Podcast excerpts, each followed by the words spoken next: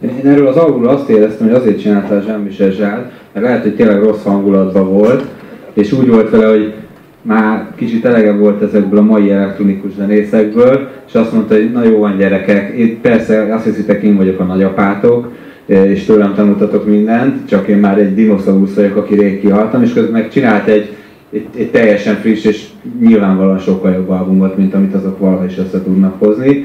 Erre utalt nekem egy picit ebbe a, a, a, a klipbe ez a gyerekesség is, tehát ez egy, egy ilyen gyerekes klip volt, bár hozzáteszem 7 évvel ezelőtt ez a szembelógó haj még egészen újszerű ötlet volt, lehet, hogy azt is innen vették át kérdés, hogy ezt mennyire tartsuk Jean-Michel Zsár elévülhetetlen érdemei között számon, de Szóval érzek benne egy, egy ilyet, hogy jó, jó, akkor csinálok egy ilyet, és az is nagyon jó lesz. Miközben messze nem vette annyira komolyan magát, mint egyébként szokta. Tehát a, a különböző albumaiban ö, olyan koncepciókat visz általában végig, amik azért ennél sokkal, sokkal komolyabbak.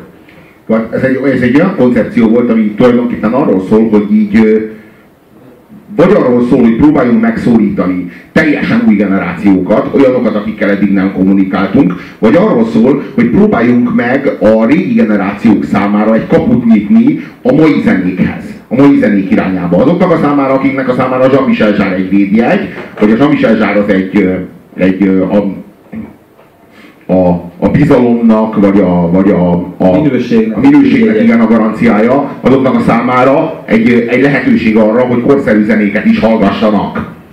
Most egyébként a, az ezredfordulót követő évtized, az bővelkedett a teljesen újszerű Jean-Michel Jarre albumokban. Ez az egyik. Tehát hogy ez egy kifejezetten kommerc Jean-Michel Jarre album, sőt ez a kommerc Jean-Michel Jarre album, amint arról a neon, neonfényel kiírt lemez cím árulkodik.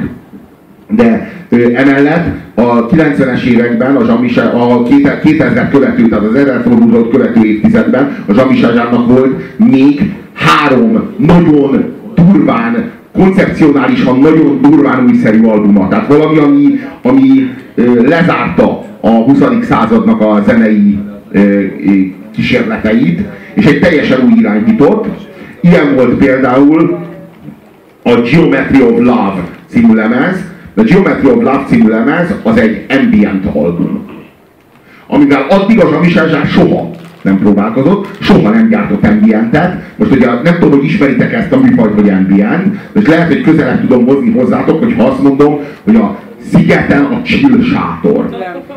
Ugye így lehet, hogy így egyszerű volt a bejáratnál, mielőtt még kimennél teljesen a szigetről a faszba, de cipőt le kell venni, tudjátok, és a cipőt vagy le, leveszed, vagy ott hagyod, vagy egy ilyen nylon szatyorban magaddal viszed, és akkor bemehetsz, és akkor ott elheveredhetsz az ilyen nagyon izé, junkie, vagy ilyen szanaszéjjel csapott izé emberek közé, így lefekhetsz, és akkor ilyen, ilyen csilles, ilyen, ilyen, ilyen altatós zene van, persze azért elég hangosan, tehát kellően hangos, ahogy a szigeten érezd magad, de kellően harmonikus maga a zene ahhoz, hogy azt tudsz érezni, hogy így e, erre most így úgy elaludnék, vagy úgy szenderegnék, vagy úgy egyáltalán így kicsit partiban is vagyok, de most egy kicsit csillezek.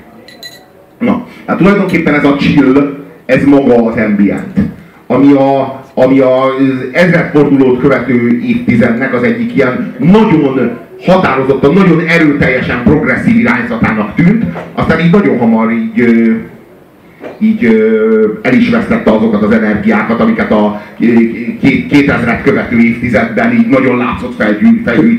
Könnyen fordult gicsbe. Igen.